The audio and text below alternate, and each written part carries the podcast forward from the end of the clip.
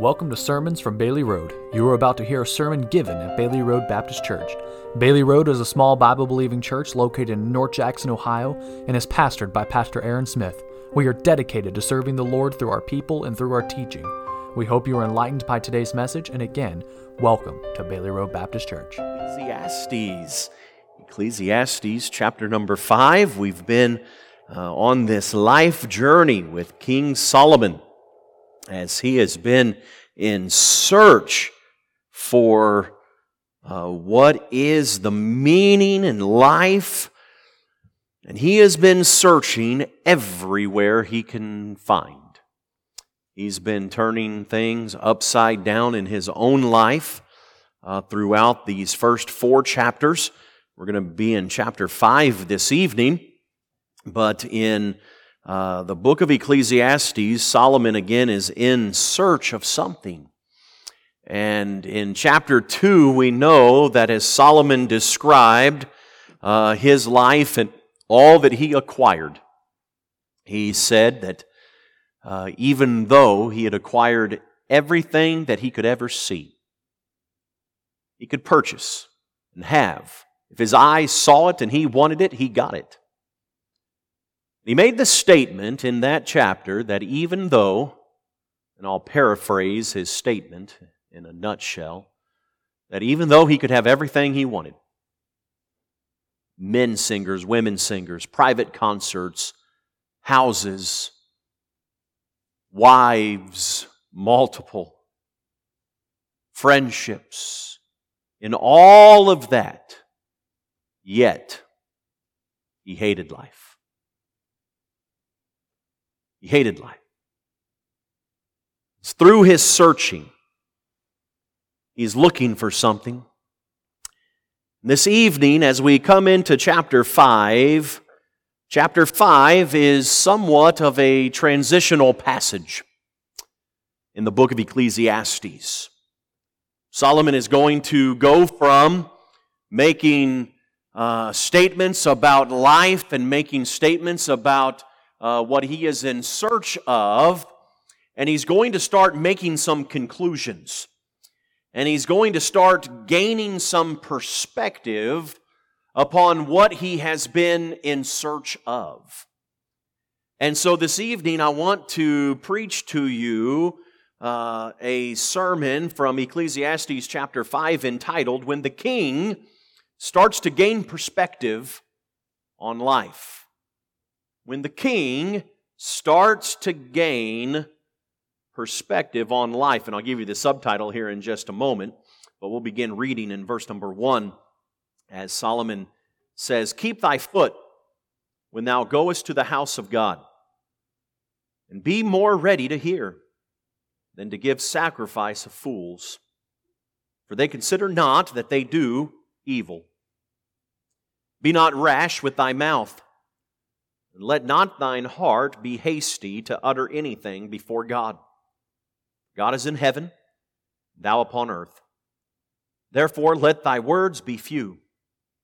For a dream cometh through the multitude of business. A fool's voice is known by multitude of words. When thou vowest a vow unto, the, unto God, defer not to pay it, for he hath no pleasure in fools. Pay that which thou hast vowed. Better is it that thou shouldest not vow than that thou shouldest vow and not pay. Suffer not thy mouth to cause thy flesh to sin. Neither say that, or say thou before the angel that it was an error. Wherefore should God be angry at thy voice and destroy the work of thine hands? For in the multitude of dreams, and many words, there are divers vanities. But fear thou God. I want you to drop down to verse number 18, if you would, please, where the scripture says, Behold, that which I have seen. It is good and comely for one to eat and to drink, and to enjoy the good of all his labor. And he taketh under the sun all the days of his life which God giveth him, for it is his portion. Every man also to whom God hath given riches and wealth, and hath given him power to eat thereof, to take his portion and to rejoice in his labor, this is the gift of God. For he shall not much remember the days of his life, because God answereth him in the joy of his heart. Now, in this perspective of life that Solomon gained as he is going through this search of life, the subtitle for the message, if we could give one, would be Principles for Daily Living. Some principles for daily living that Solomon has learned in his observation of life. He's going to give us some principles here, three of them that I want to share with you that you can actually, that we can apply to our own life tonight. And if we do, we can see, as Solomon says in verse number 20, for he shall not remember the days of his life because God answereth him in the joy of his heart. I don't know about you, but I want to enjoy life. It's kind of part of the purpose in it, isn't it?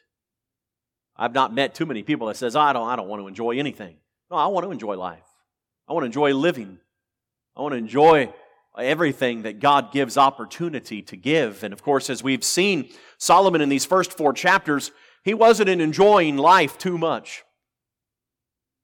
In his search, he was trying to enjoy life, and he was searching for how he could enjoy life, but he was coming up empty. And part of that reason for him coming up empty was because of where he was searching and what he was searching in. But when we come to chapter 5, Solomon is learning some things, and he is going to also teach us some things in how we can truly enjoy life. And so, in this, we'll see these principles and see what Solomon had to say, and also how we can apply those to our own life tonight. So, let's pray together, and we'll jump right into this uh, to see these principles for daily living. Let's pray together. Our Heavenly Father, I thank you and I uh, just come to you for uh, your blessing upon this time this evening. Father, as we consider your servant Solomon tonight, and as we consider his words, I ask that you would uh, help us to see uh, not just the wisdom, but the principles that you have placed by your divine goodness by giving them and recording them in the pages of your word. God, they're wonderful. And in the perspective that you allowed Solomon to have in his wisdom and in his search to have and enjoy life. Father, we have seen already the areas in his life that did not go well, that did not bring joy and fulfillment, but brought an emptiness. And so, Father, as we transition into this learning portion, beyond the observation of Solomon's life, God, I pray that you would help us to learn and apply these things to our life as well. Help us in this. We pray in Jesus' name.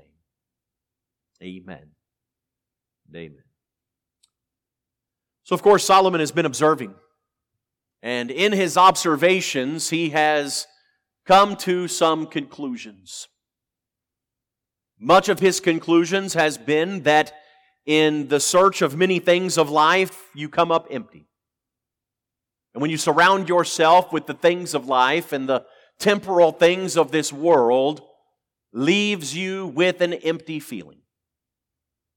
However, when we give ourselves to the life that God wants us to have, and that the joy that God wants us to have in our life, it is a fulfilled life.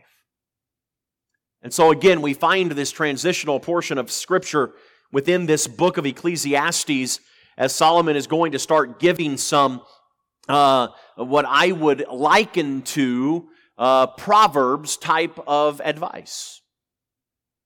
When you go into chapter 5 and you begin to read, uh, it reads differently than the first four chapters, doesn't it? It reads different. Now, there's still some of the same language. We see some of the same words like vanities in verse number 7. Uh, we see some of the same uh, ideas uh, being taught uh, from Solomon uh, as he talks about the evil travail in verse number 14. He talks about rejoicing in his labor in verse 19. Uh, we'll see some of these other areas, but it reads differently. There's a different tone, there's a different learning uh, that Solomon is gaining and getting uh, by the time we get to chapter number 5. And it comes from the experiences and the observations that he has made within and from the first four chapters. And so I'd submit to you in this first principle uh, from the first uh, several verses here. I want to just again read to you by way of emphasis tonight, verses 1 and 2, and see uh, what Solomon has to say as he says, Keep thy foot when thou goest to the house of God, and be more ready to hear than to give sacrifice of fools, for they consider not that they do evil. Be not rash with thy mouth, let not thine heart be hasty to utter anything before God.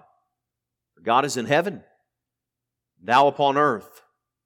Therefore, let thy words be few.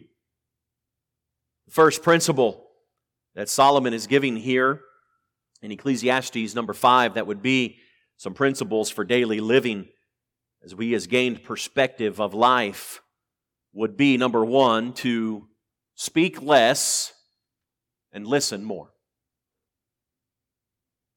Speak less and listen more. It's an interesting perspective from the king, isn't it? And I would dare say that Solomon was probably a man who was rarely without words. And yet, as we come to chapter 5 within this wonderful book, he says, Keep thy foot when thou goest down to the house of God, and be more ready to hear than to give the sacrifice of fools. Be more ready to hear. I wonder tonight, well, I actually, actually wonder this every week. Are you listening? I know that might sound funny, but it is a question that I, I think probably most speakers have in the back of their mind as they speak, and that is simply are the people listening? I have to ask myself that same question Am I listening?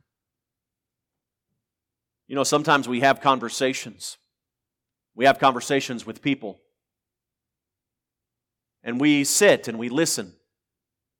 And we wait for them to finish speaking so we can speak.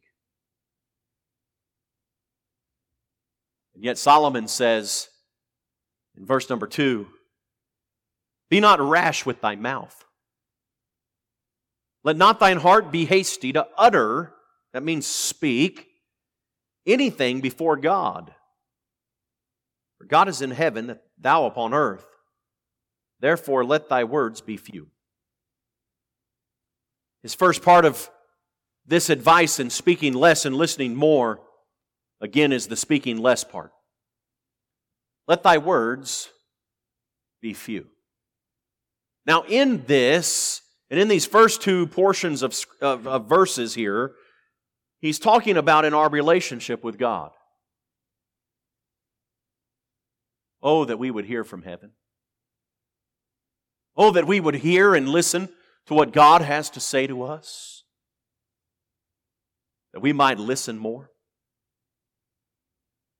speak less. That, I don't know about you, but that phrase there in verse number two, let thy words be few, just grip my heart. As he says in verse number three, for a dream cometh through the multitude of business. And a fool's voice is known by multitude of words. we have more to say than what we need to say? This first principle is pretty simple when you think about it. Speak less, listen more. He goes on to talk about vowing a vow to God. He says, defer not to pay it. He, he, he says, pay it. Do what you say you're going to do. Follow through. He said, better is it that thou shouldest not vow than that thou shouldest vow and not pay. He said, You'd be better off to have never said you were going to do anything than to say you were going to do something and then not follow through. This is pertaining again to the Lord, by the way. But notice in verse 6, he says, Suffer not thy mouth to cause thy flesh to sin. Neither say thou before the angel, It was an error. Wherefore God should be angry at thy voice and destroy the work of thine hands. Suffer not thy mouth to cause thy flesh to sin. Basically, what he's saying here is just simply be quiet. Speak less. Listen more. And he says in closing in verse number, se- or verse number seven in this, this closing paragraph, he says, For in the multitude of dreams and many words are there also divers vanities. But fear thou God. That word divers, of course, we know is multi- multiple, different. Vanities, of course, we know is that emptiness. He said, in the many words, there's multiple or various or diverse emptiness. But fear thou God. Let me ask you something. Are you listening to what God has to say? Are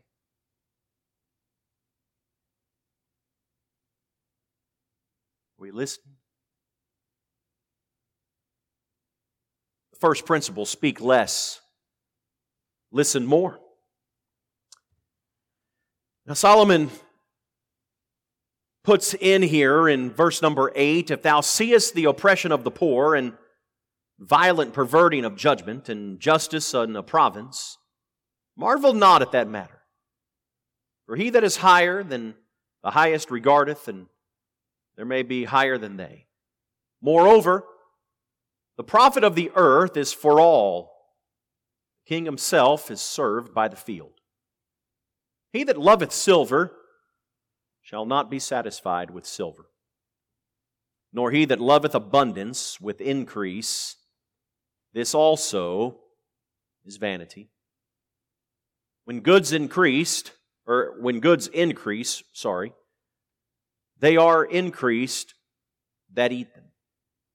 And what good is there to the owners thereof?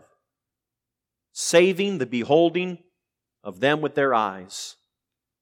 The sleep of a laboring man is sweet, whether he eat little or much. The abundance of the rich will not suffer him to sleep.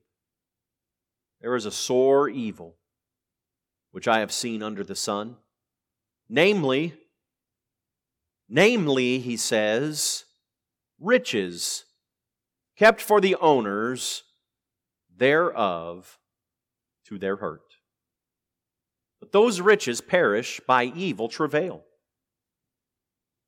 He begetteth a son. There's nothing in his hand.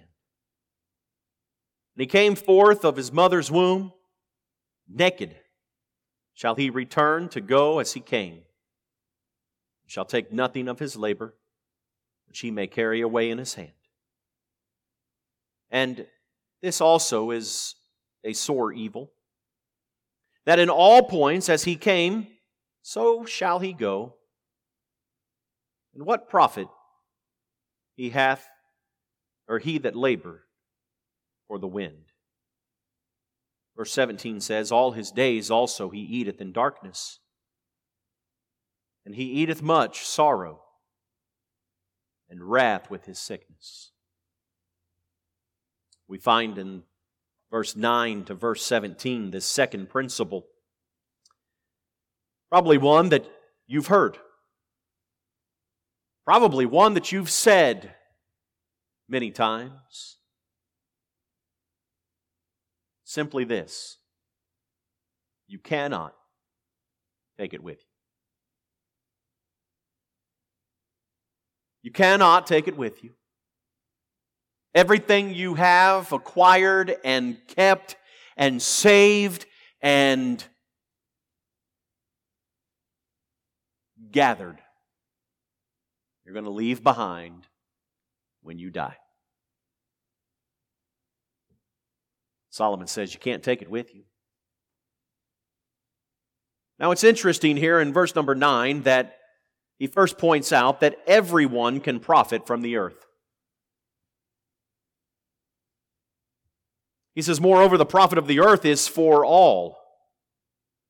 For the king himself is served by the field. Says, Everybody grows, everybody has things, everybody gets things. He says, Even the king relies upon the field. Isn't that something? There are those that plan. There are those that have maybe a little bit more.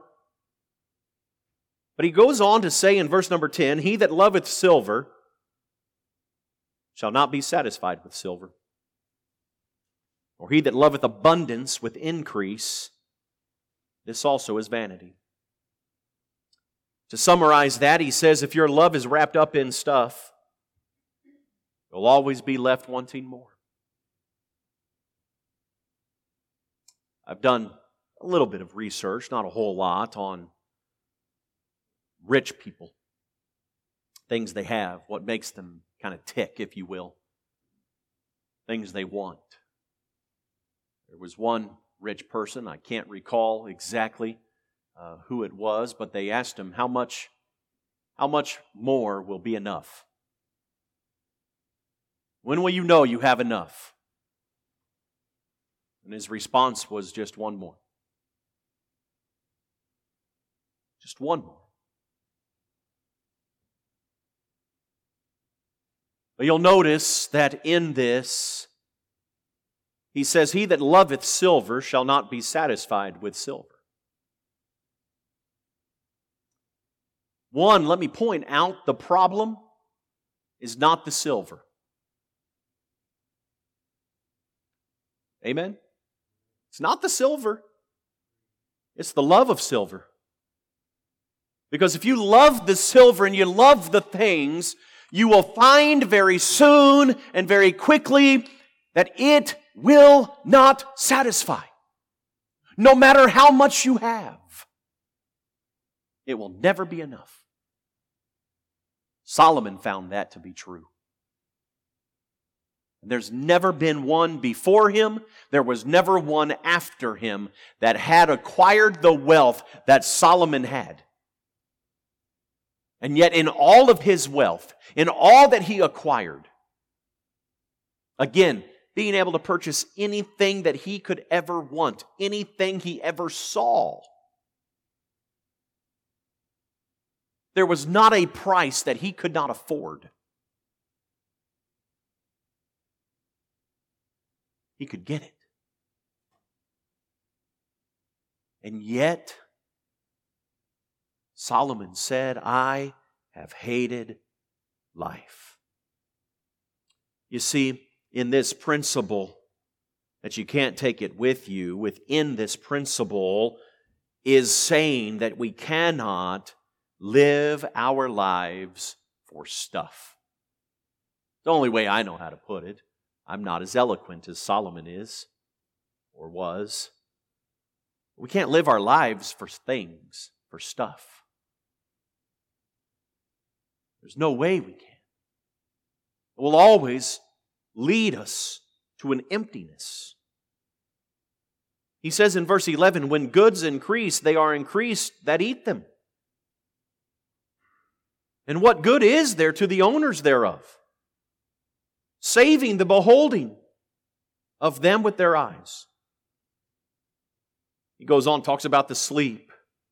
He said, Yeah, it's sweet, but then they just sleep and suffer. In verse 13, he says, It's a sore evil, very great evil, meaning misfortune or distress or calamity or impaired happiness.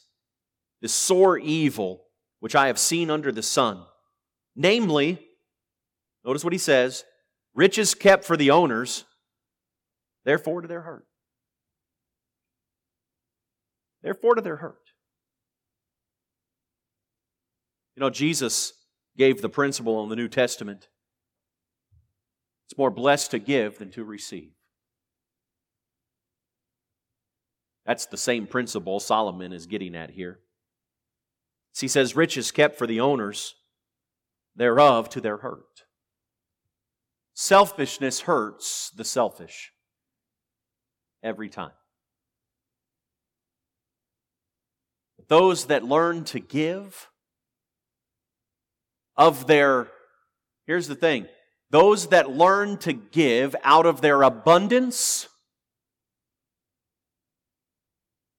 or out of their lacking, all find a fulfillment that cannot be matched.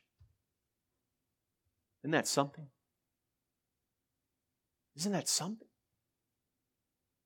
I think of those men that had gained great wealth in our country. I mean, they did all they could do to gain as much as they could, wanting and longing to be considered the richest men in the world. They longed for that title. That was their goal. And you know what they found when they got it? It meant nothing.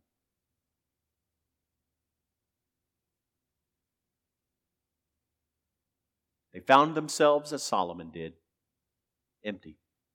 So, you know what they started to do in their latter life?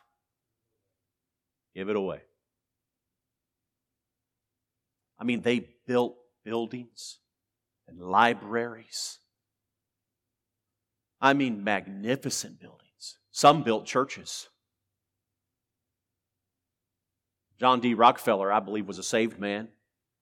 He, he built some magnificent structures, but some of the greatest structures that he gave time and money and energy to were churches. Magnificent structures. But he was one that wanted that title of richest man in the world. Did everything he could to gain it. When he got it, he found himself empty. But then he couldn't give it away fast enough. And still with so much wealth. You see, we have to learn that we can't take it with us. Solomon goes on. He says, As he came forth of his mother's womb naked, shall he return to go as he came, and shall take nothing of his labor, which he may carry away in his hand. And this also is a sore travail in all points as he came, so shall he go. And what profit hath he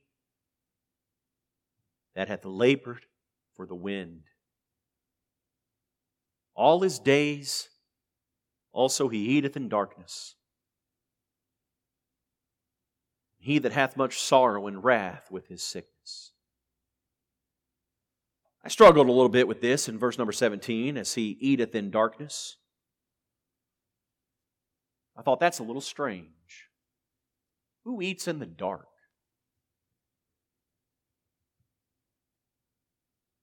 Who eats in the dark? But then it dawned on me. We're talking about those that are laboring, trying to acquire great wealth, or any wealth for that matter. You know what that means they had to do? They had to work. It means they probably worked a lot. That means when their families sat down at the table to eat dinner, they weren't there. This was in a day and time where there was no electricity. When it came time for them to come home, probably with some dinner left on the table for them, but they ate in the dark, all alone. Folks, we can't take it with us. You say, Pastor, you're trying to tell me there's something wrong with working? No, there's nothing wrong with working. To live. But when we focus upon the goods and the riches and the love of silver and our goods increase and we don't listen and hear God, it's going to lead us to emptiness. Solomon said, You can't take it with you. But he summarizes this in verse number 18 as he says, Behold that which I have seen. Remember, Solomon's been on a journey. Solomon's been in search of something. In verse 18, he says, It is good and comely for one to eat and to drink and to enjoy the good of all his labor that he taketh under the sun all the days of his life, which God giveth him, for it is his portion.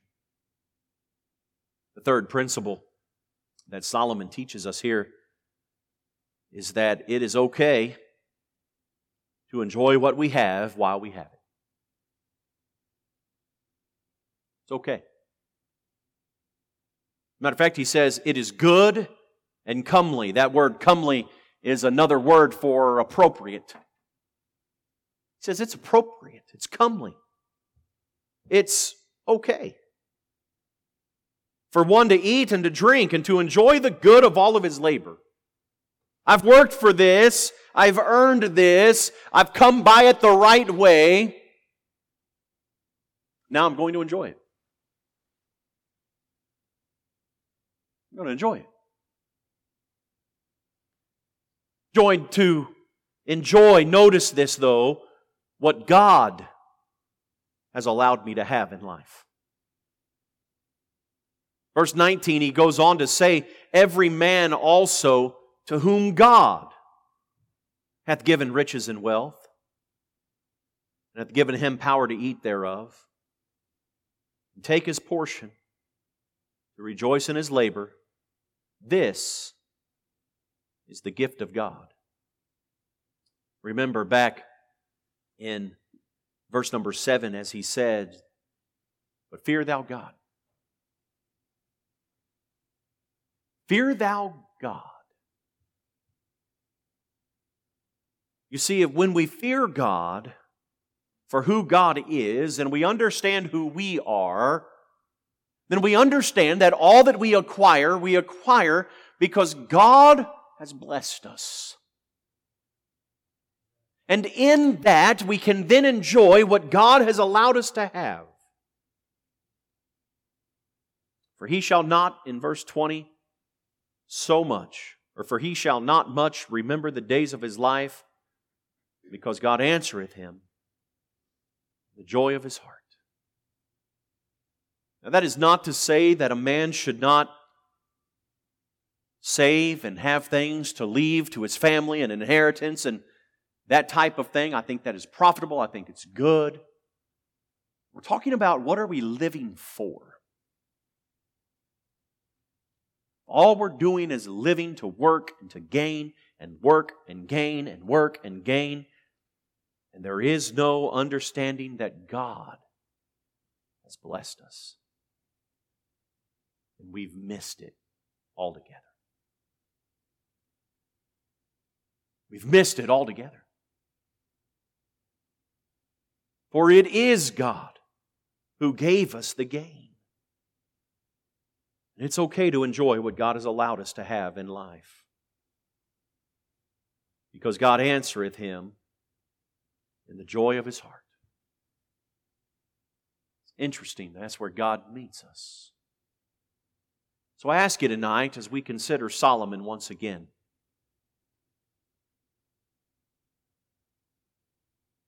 we consider the perspective that he gained and these principles for daily living. Will you practice this week speaking less and listening more?